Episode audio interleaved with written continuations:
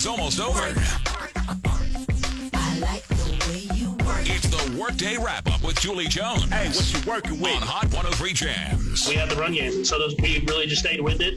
Um, and, and if teams are going to play us like this, you're going to see us running the football, and we have the guys that can do it. QB Patrick Mahomes speaking out after the Chiefs beat the Bills 26 to 17. Shout out to rookie Clyde Edwards Helaire, garnered more than 160 rushing yards, third most single game rushing yards by a rookie in team history. We're gearing up to face Denver this Sunday, 325.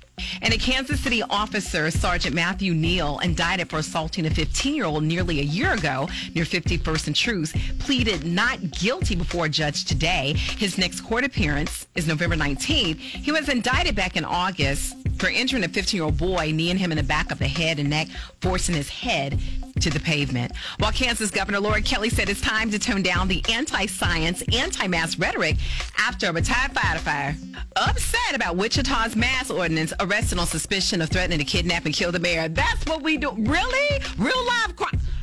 Child, get the deets on that. An educator in Olathe dying from complications of COVID 19 as well on our Facebook and Twitter page. That's your workday wrap up. Hot 103 Jams.